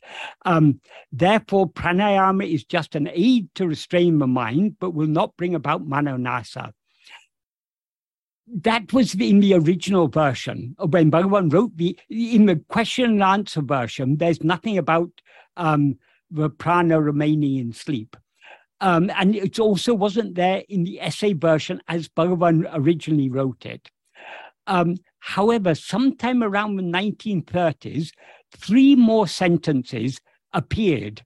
these were a later interpolation what I guess is, well, I mean, what we can infer is someone would have asked Bhagavan a question, and since they weren't able to understand more deeply, Bhagavan would have given an answer, but to satisfy them. And then someone would have said, oh, this should be added to clarify what's in that uh, eighth paragraph. What is in those three sentences is um, and these appear after the sentence. Therefore, when the mind ceases, uh, the prana also ceases, and when the prana ceases, the mind also ceases. So then comes these three in, uh, sentences that were later interpolated. However, in sleep, even though the mind has ceased, the prana does not cease.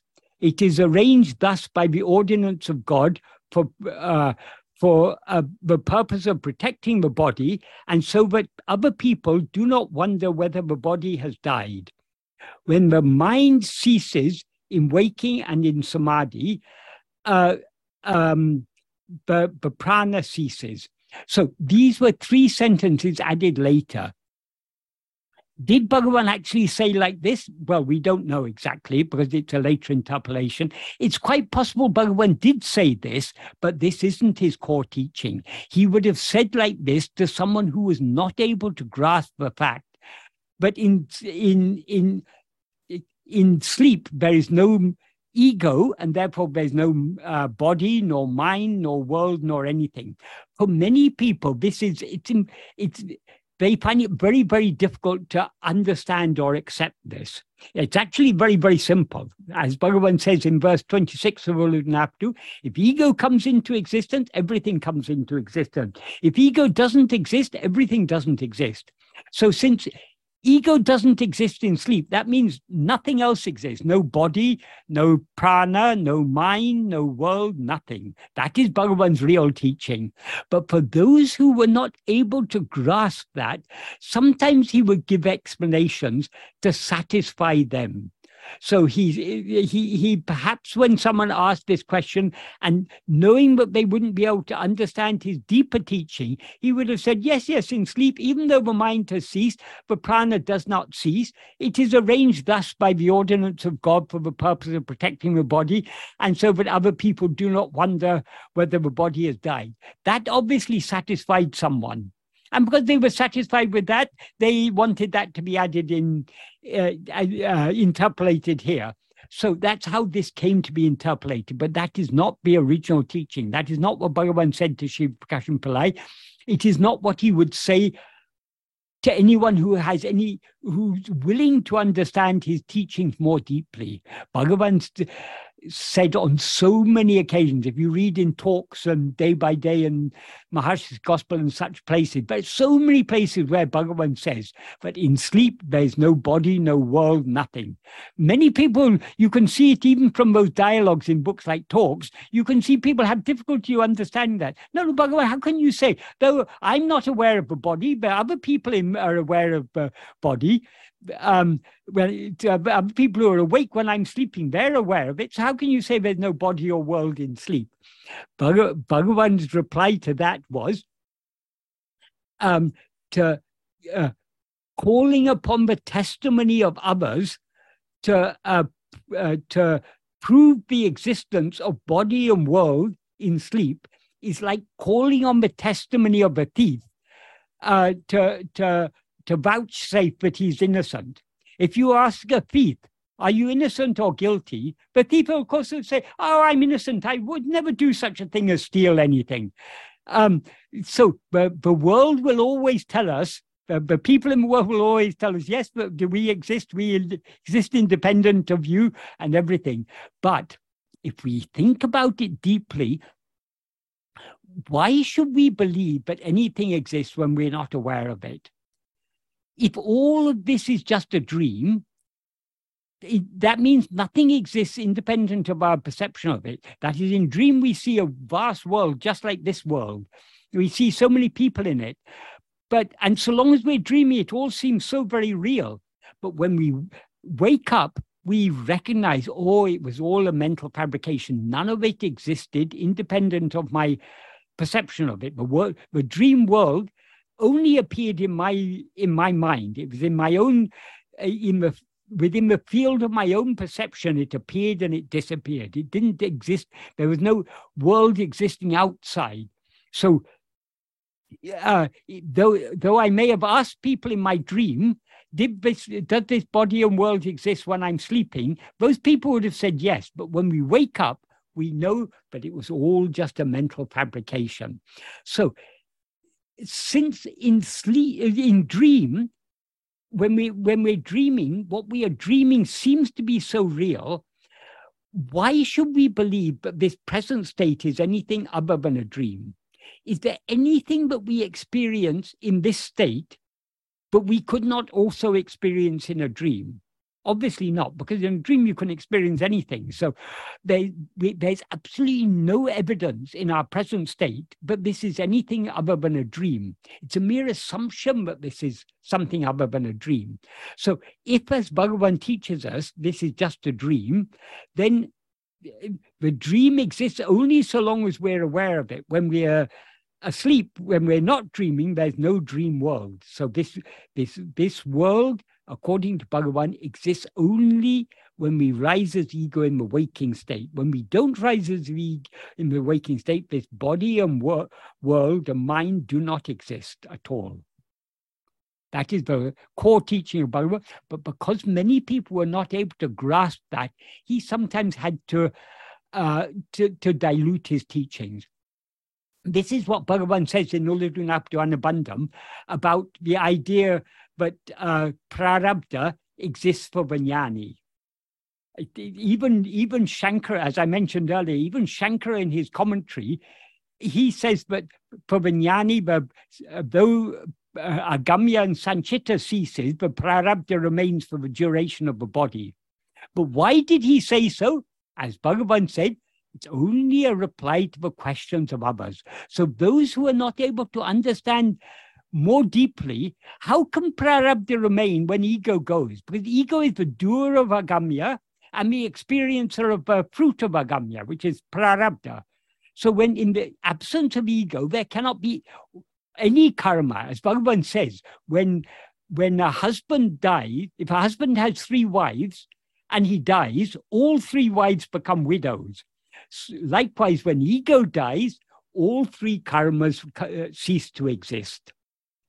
But Shankara said like that in answer to the question of others. Others means those who are not yet ready to understand more deeply. More diluted teachings have to be given to them. Bhagavan so often gave teachings that are not his pure teachings. He had to dilute his teaching to suit the, the grasping power of those he was answering. That's why many of the answers that we read in books like Talks and Day by Day do not represent his pure teachings. They don't represent his pure teachings for two reasons. Firstly, because often what was recorded in those books was not so accurate. People recorded what they understood. So that's one reason why it's not so accurate. The other reason it's not so accurate is that often Bhagavan had to dilute his teachings for those who were not ready to grasp the deeper teachings, he had to say it in a, in a way to make it more palatable to them in order to guide them at their level. And later on, they will, if they go deeper in this path, then they will come to understand the deeper teachings. That's why, for example, in talks, when it's recorded, but when um, that yogi who went to America, what was his name? Yogananda who went to America and started the Self Realization Fellowship, when he on one of his um, when he returned to India for one uh, visit, he came to Bhagavan, and the, one of the questions he asked Bhagavan: "What teachings are to be given for the uplift of the masses?" And Bhagavan says, "No teachings can be given on mass. The teaching has to be according to the taught." In other words, whatever the, the teaching that is suitable has to be suited to the particular person who is being taught. That's why if we if if you go out on the street or go to churches or temples or mosques or something and begin to teach Bhagavan's teachings, people are going to throw stones at you because they they, they they're not yet ready to accept because Bhagavan's teachings are very deep and very subtle. So only when we when we are willing to accept these are these teachings suitable for us? That's why so many other different philosophies and religions are there to suit people at different levels of spiritual development. So, in accordance with that principle, even Bhagavan often had to dilute his teachings to suit the individual needs of particular people who weren't ready to grasp the deeper teachings. I hope that is an adequate answer to that question. Yes, thank you, Michael. Right.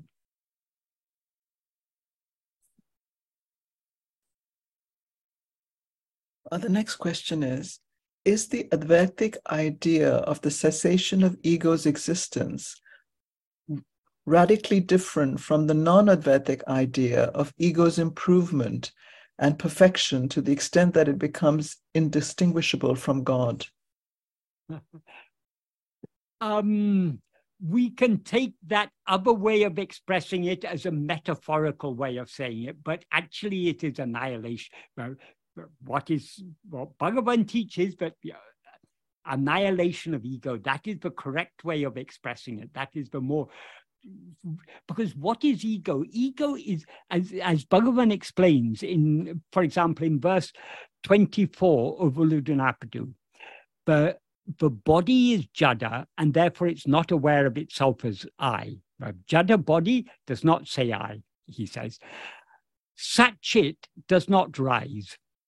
In between, one thing I rises as the extent of a body.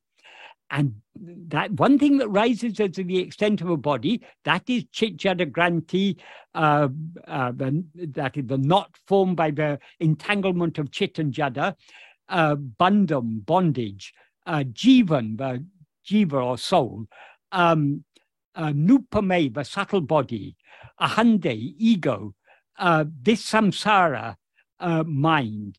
So ego is nothing but that false I, but rises as I am this body. So that is the problem because why we are not aware of ourselves as we actually are, because we are aware of ourselves as something other than what we actually are. We're aware of ourselves as I am this body. So without uh, eradicating this false awareness, I am this body, we cannot know ourselves as we actually are. And how can we eradicate this false awareness I am this body? Only by knowing ourselves as we actually are. So if we as ego turn our attention back within to see what we actually are, as soon as we see what we actually are, we thereby cease to be ego, because the ego is that which is aware of itself as I am this body. When we're aware of ourselves as we actually are, we cease to be ego and remain as we actually are. So the truth is, annihilation of ego alone is um, is liberation. This is very much emphasized by Bhagavan in the final uh, verse of Ulladu where he says um, that there's so many different though all apart from the um, apart from the charvakas, the lokayatas, the materialists, all Indian philosophers, whether they were whether they were Jains or the various schools of Buddhism or the various schools of what later came to be called Hinduism, um, Vedanta or or uh, um, or Sankhya or Yoga or um, Purva Mimamsa or um, uh, Nyaya or Vaiseshika, all these different, so many different uh, schools of philosophy, all agreed on that there's, there's a, the ultimate goal is liberation. But there's so many different ideas about what is liberation for uh, for some people who are very pious devotees of God, they think liberation is going to Vaikuntha and living with uh, Vishnu in Vaikuntha, or going to Goloka and being with Krishna, or going to Mount Kailash and being with Shiva. Um, so there you still retain your form, you're still separate. So th- there's so many different concepts of um, liberation. So what Bhagavan says in that final verse of Ulladu is, um, if it is said that the liberation that one attains is of three kinds, with form, without form, or with or without form. That is, if you're remaining separate from God, you obviously you you must have a form. Some say, no, you don't have a form. And some say, no, no, if you're liberated, you can have a form or not have a form according to choice. Sometimes you can be formless, sometimes you can take form. There's so, there's so many different ideas people have. Bhagavan said, if it is said like this, I will say, annihilation of the ego form that distinguishes liberation with form, without form, or with or without form, alone is liberation. So, according to Bhagavan, the root problem is ego. The solution is annihilation of ego. So annihilation of ego alone is liberation. Ego is bondage. Annihilation of ego is liberation. But because people, most, that is, most people are afraid of the idea of losing their individuality or completely being annihilated. Bhagavan says in, for example, in verse um, 20, of uh, of Um, um, oh no, it's 21, sorry. In verse 21 of Ulladu he ends by saying, Unadal Khan. Unadal Khan means being, becoming food is seeing. In other words, the only way to know oneself or to know God is to become food to, to, to oneself. In other words, we have to be, ego has to be swallowed. For many people, that's a very um, they, they, they, that doesn't appeal to them at all. No, I want to go to heaven and to be with God and to retain my individuality, or whatever their idea of liberation. They like the idea of retaining their individuality. So um, th- that's why so many different uh, philosophies are there to suit people at different levels. But according to Bhagavan, the root, the, the cause of all our troubles is ego. Ego is the false awareness I am this body uh, or that, or to be more precise, ego is that which is wrongly aware of itself as I am this body. So annihilation of ego alone is liberation, because ego is a false awareness of ourself. So we, so long as we have, a, we are aware of ourselves as anything other than what we actually are, we are bound by that uh, ignorance. We are bound within the confines of that ignorance, what we take ourselves to be. So annihilation of ego alone is liberation.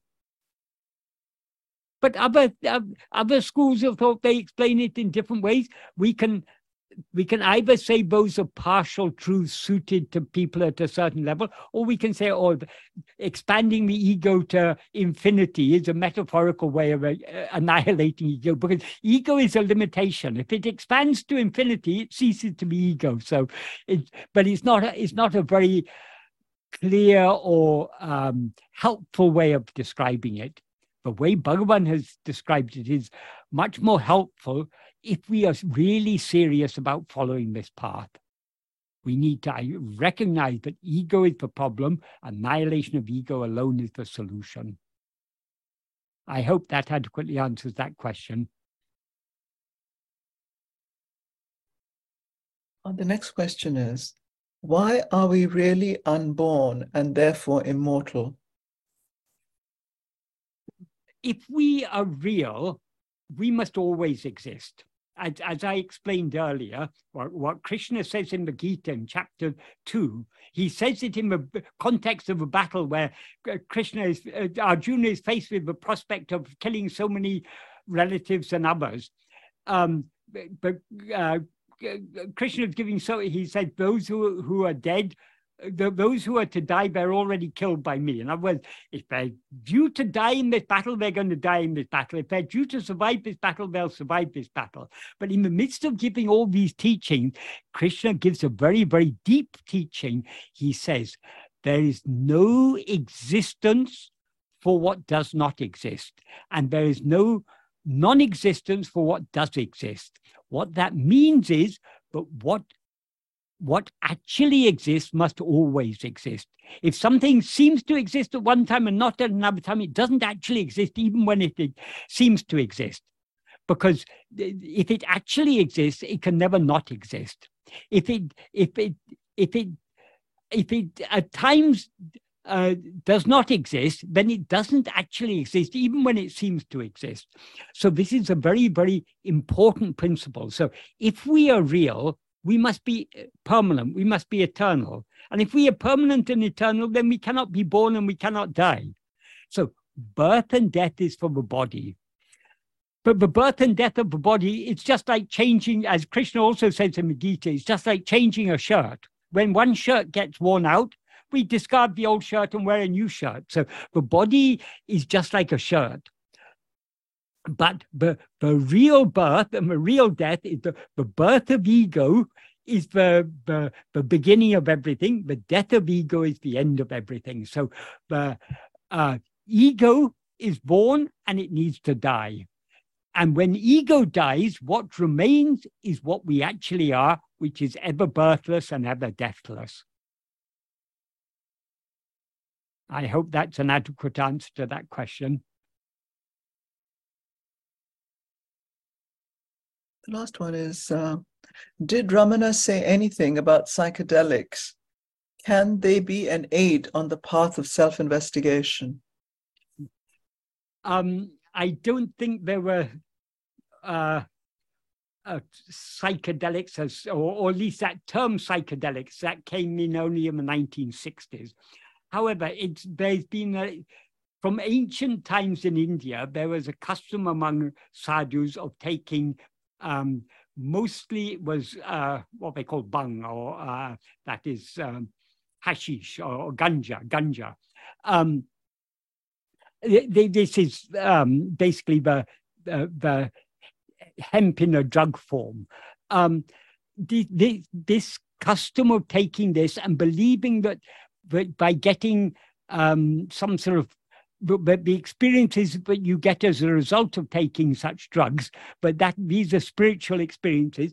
This is this belief is very prevalent among um, certain sadhus in India, not all sadhus, but certain sadhus. But when Bhagavan was in the early days, when Bhagavan was on the hill, such sadhus used to come, and um, I do I don't know. I've never heard of anyone any sadhus who were smoking ganja in Bhagavan's presence, but they often, many sadhus, they won't smoke the ganja, they, they won't smoke the, um, the the hashish, the, the, um, the, the ganja, as it's called, they they uh, they have certain processes for refining it. They soak it, they soak the leaves in buttermilk and everything, and they have a way of making a very refined form, which they which they then um, which they then make into a paste, and they either um, dissolve it in in a drink and drink it, or they will make a small like a small green ball and they swallow it.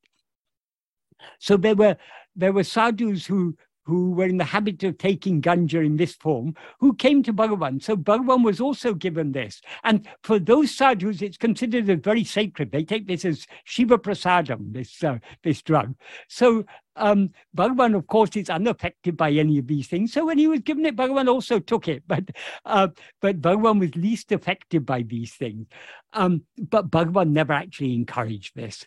Um, and when people asked him about this, he said, "No, this is this is um, all. All you get by taking these drugs is you get certain sensory experiences. That is, if you take drugs, if you take psychedelics or ganja or these things, you get you may get an experience in which you see things in a very wonderful way. You may see, um, you may even see visions of God or whatever, according to your own imagination and things.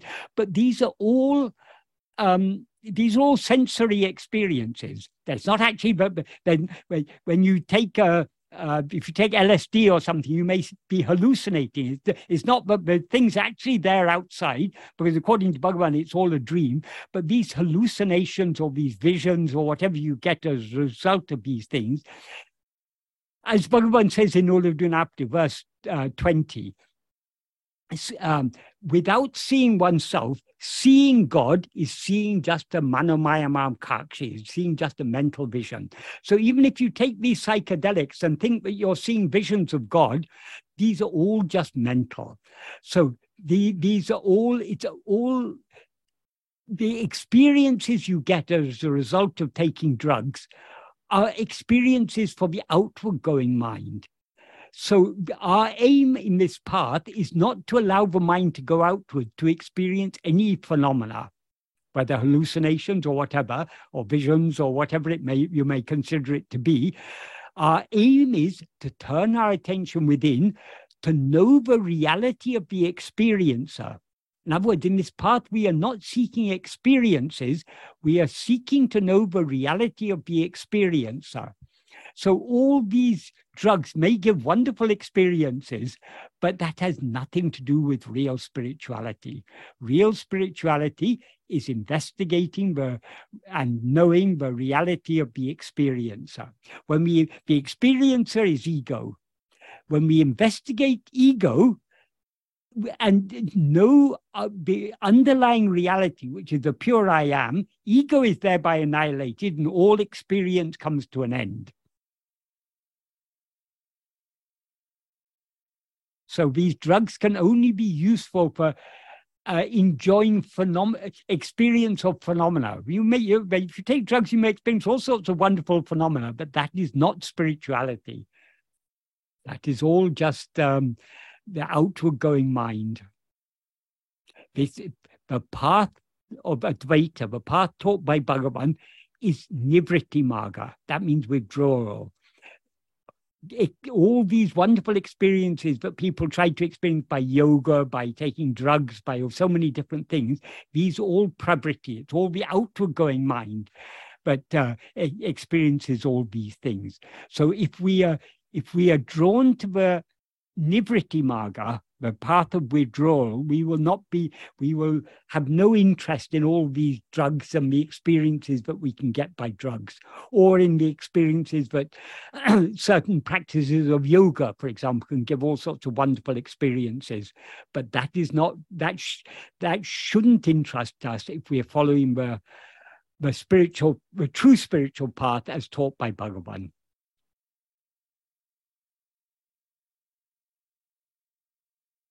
This is where Viveka comes in. We need to, that all, whatever you, you may experience when you take a drug, it's all impermanent. It's all just an appearance. We, so we need to distinguish uh, we need to have that nitya anitya vastu viveka. We need to distinguish what is real from what is, sorry, what is permanent from what is impermanent. What is permanent is only I am. So that is what we should investigate. All these visions and hallucinations and wonderful experiences, um, these are all uh, uh, anitya. They're all impermanent appearances. So they should not concern us at all. So I hope that's an adequate answer to that question.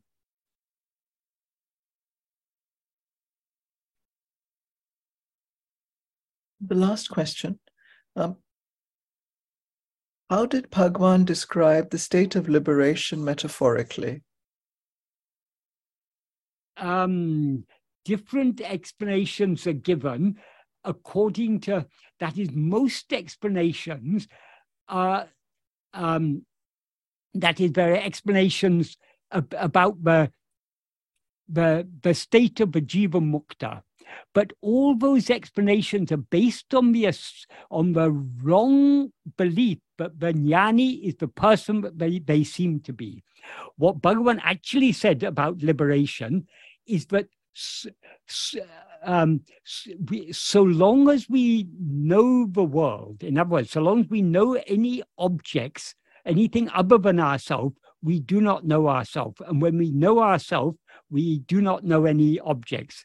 Uh, for example, in verse, I mean, in the fourth paragraph, well, in the third paragraph of Nan Yar, Bhagavan says, um, if the mind, which is the cause for all awareness, implying awareness of things other than ourselves, and for all activity ceases, Jagat Drishti, perception of the world, will, will cease just as unless awareness of the imaginary rope goes, awareness of the rope, which is the adhisthana, the base or foundation, will not arise, unless perception of the world, which is a fabrication, departs, uh, um, darshana of swarupa, which is the adhisthana, the base, um, will not arise. In other words, so long as we are seeing the world, we are not seeing ourselves. And when we see ourselves, we will not see the world he, he goes on to explain the same idea in the next um, paragraph.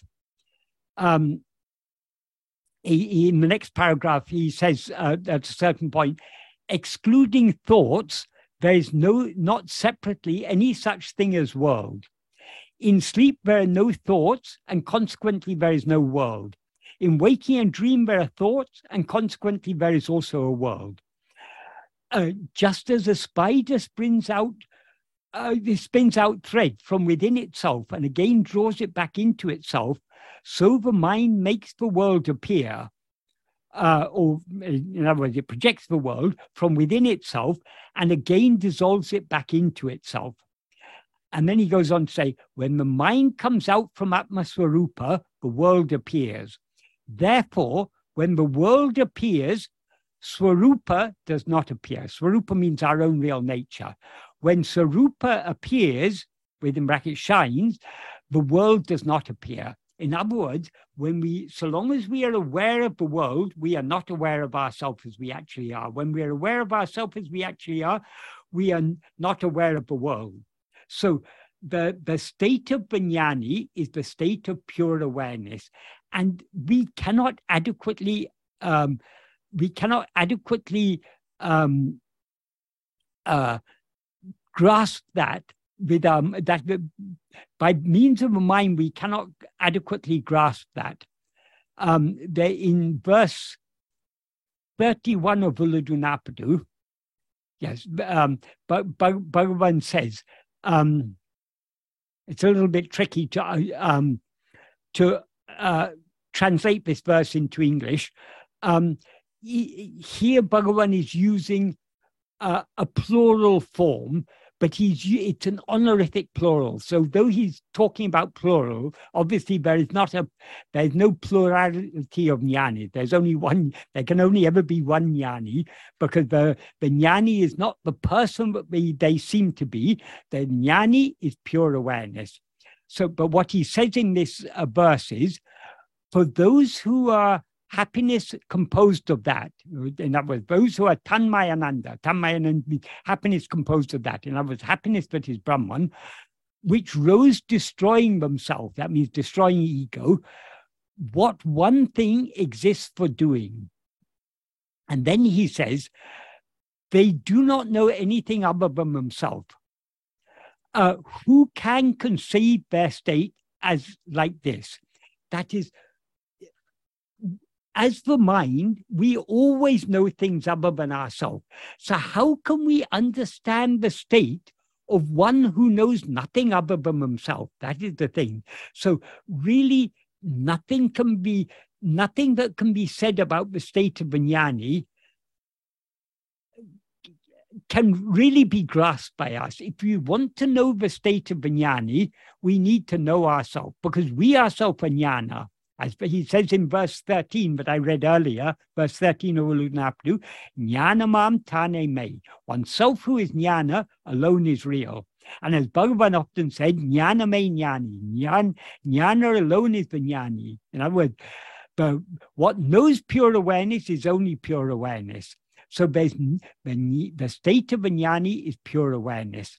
Oh, there is one other thing Bhagavan says about um, about you, you, because you ask about what is the the, the state of the jnani in um, uh, verse 28 of Upadesha Undiyar.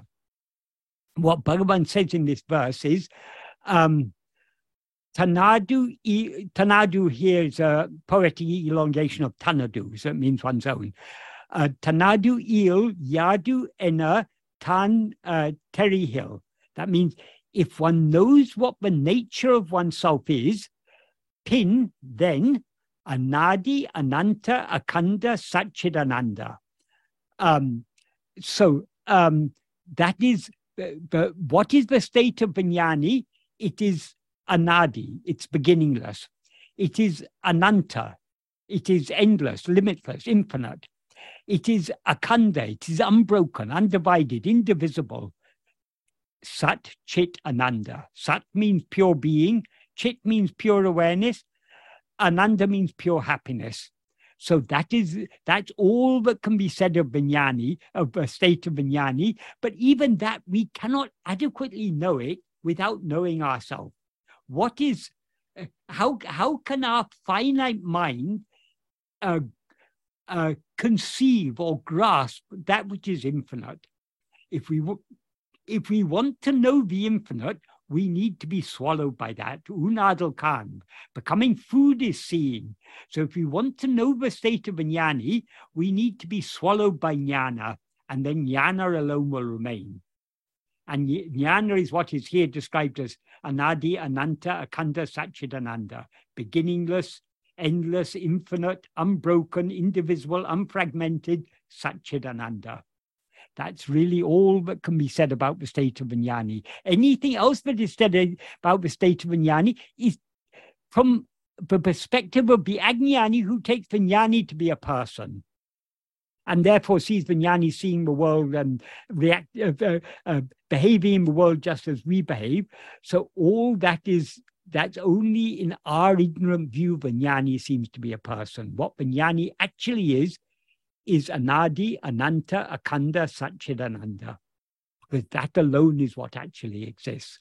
And that alone is what we actually are even now. So, in order to know that, we need to know ourselves. And to know ourselves, we need to investigate who am I? So that is why Bhagavan's teaching from beginning to end, it is all whatever Bhagavan teaches us, it's all like the like the um, like the spokes on a wheel. They're all pointing back at the hub. The hub of Bhagavan's teachings is to know and to be what we actually are. In other words, to investigate who am I and thereby to know and to be what we actually are. So uh, Bhagavan's whole teachings are, uh, are in Tamil, it's, it's composed of just two words, nan are, I who. In other words, who am I? That is the whole of Bhagavan's teachings, because I alone is real. So, in order to know what is real, we need to know ourselves. And when we know ourselves, what remains is only ourselves, and what we are is Anadi, Ananta, Akhanda, Satchitananda. Om Namo Bhagavate Sri Arunachala Ramanaya. Shalini, you said that was the last question. Were there any um, more? There, uh, there's one more. If you want, if you're up to taking it, but okay. they said they can ask it okay. next time. Okay. Yeah? Okay, so it, it's uh, did Bhagwan say your own self-realization is the greatest service you can render the world? If so, what did he mean by this? Yes, he did say like that. For people who want to serve the world, he said, Know yourself, that's the greatest service you can do the world. So long as we rise as ego, the world appears. And so long as the world appears, the world is full of so many um, so much suffering, so much strife, so much uh, wars and pandemics and famines and um, uh, disease, old age, accidents, so many things. If, if you, the world is full of um, of of so many, uh, full of so many problems. All these problems appear only when we rise as ego. When we don't rise as ego in sleep, there are no problems at all. The only shortcoming with sleep is that we rise out of it again. We again rise as ego because sleep is a state of manolaya. It's a state of temporary dissolution of mind, not permanent dissolution of mind. But permanent dissolution of mind is manonasa. Manonasa is what is called self-realization. That is when mind is eradicated, destroyed, annihilated completely, what remains is only ourself. Incidentally, this, this English term self-realization, this is not really a very appropriate term to use in Bhagavan's teaching. And even Bhagavan, though he generally didn't, he generally taught in Tamil or other South Indian languages, he very seldom spoke English, but he understood enough English. So about this English term self-realization, what Bhagavan said is how to realize oneself. We ourselves is what is always real. So, how to make what is real real? The, the problem is that we have realized the unreal. That is this, this ego and mind and body and world. We take all these things to be real, though they're unreal. So the problem is that we've realized the unreal. So all we need to do is to unrealize the unreal, and the real alone will remain. So the uh, self-realization is not real. It's not a. It's not such an appropriate term to use in Bhagavan's teaching. The goal that Bhagavan taught us is annihilation of ego. If ego is annihilated, what remains is ourself alone. And we are Anadi Ananta Akhanda Satchidananda. So, since the world comes into existence only when we rise as ego, and since the world is full of problems, what is the greatest good we can do to the world? Not to rise as ego. When we don't rise as ego, there's no world and therefore no problems. If you are dreaming, in a dream, so many things are happening, um, but there's always potential in dream. I mean, not in every dream, but in most dreams, there there will be we face problems, or we see other people facing problems. So, in a dream, there may be wars, or there may be famines, or there may be pandemics, or there may be we we may see old people dying, or accidents, and people dying in accidents and everything. So, if we see suffering in the dream world what is the greatest good we can do for the for the suffering people in our dream world? Of course, if we we're dreaming, but a person is hungry and comes and gives us food, of course we give them food, but that is only a temporary solution. That's not the real solution. If we want to put an end to all the suffering in the dream world, what must we do? All we need to do is to wake up from a dream because the dream world exists only in our own mind. Only when we when we dream, the dream world seems to exist. So the greatest good we can do to this dream world, but now seems to us to be so real, is to wake up from this dream by knowing what we actually are. That is, we wake, not to wake up just from this dream, to put an end to the dreamer, because so long as the dreamer remains, one dream after another will be continuing. The dreamer is ego. So, so long as we continue to rise as ego, we'll be, even when this body comes to an end, we'll dream another dream. That's another so called life. Um, so this dreaming will not end until the dreamer is annihilated. To annihilate the dreamer is the is the goal that Bhagavan taught us. The, the dreamer is ego. And how do we annihilate ego? The, since ego is just a false awareness of ourself, it can only be destroyed by correct awareness of ourself. In other words, because so long as he raises ego, we're aware of ourselves as I am this body, which is not what we actually are. In order to put an end to this, uh, to this false awareness, I am this body, we need to be aware of ourselves as we actually are. What we actually are is nothing other than I. I am I, as Bhagavan often said.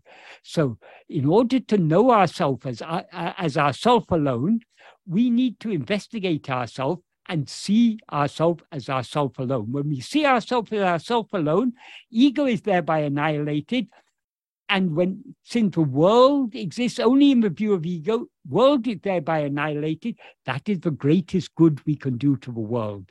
That is the deeper meaning of what Bhagavan said. There may be other explanations uh, for both. I mean, because Bhagavan generally said that to people who wanted to reform the world or whatever. So those people may have taken that to mean that if I attain self-realization, then I will be in better position to do good to the world or whatever. Uh, or Bhagavan has also said, in, there's one verse in Guru Vachaka Kovai in which Bhagavan said the mere existence on the, of, of a jnani on in the world is the greatest blessing. It's God's prasadam to the world. It's God's um, uh, ucchishtam, I think is the word he means, that the, the remains of the food of God has eaten, that is, but it's left behind. So the, the body of jnani existing in this world is the greatest blessing for the world. But these are all when you're still assuming that the world actually exists. But if a deeper meaning of when Bhagavan said that, the greatest good you can do to the world is to know yourself, is that when you know yourself, the world will thereby cease to exist. As coming back to what I talked about at the beginning, um, in um, in in verse three of uh, as Bhagavan says, without knowing oneself, if one knows whatever else, so what? If one has known oneself, then what exists to know? So when we know ourselves, there is no world at all. And when the world doesn't exist, all the misery that is an inevitable part of the world also doesn't exist. So the, in the very deepest sense, this is what Bhagavan means by saying that. Om Namo Bhagavate Sri Arunachala Ramanaya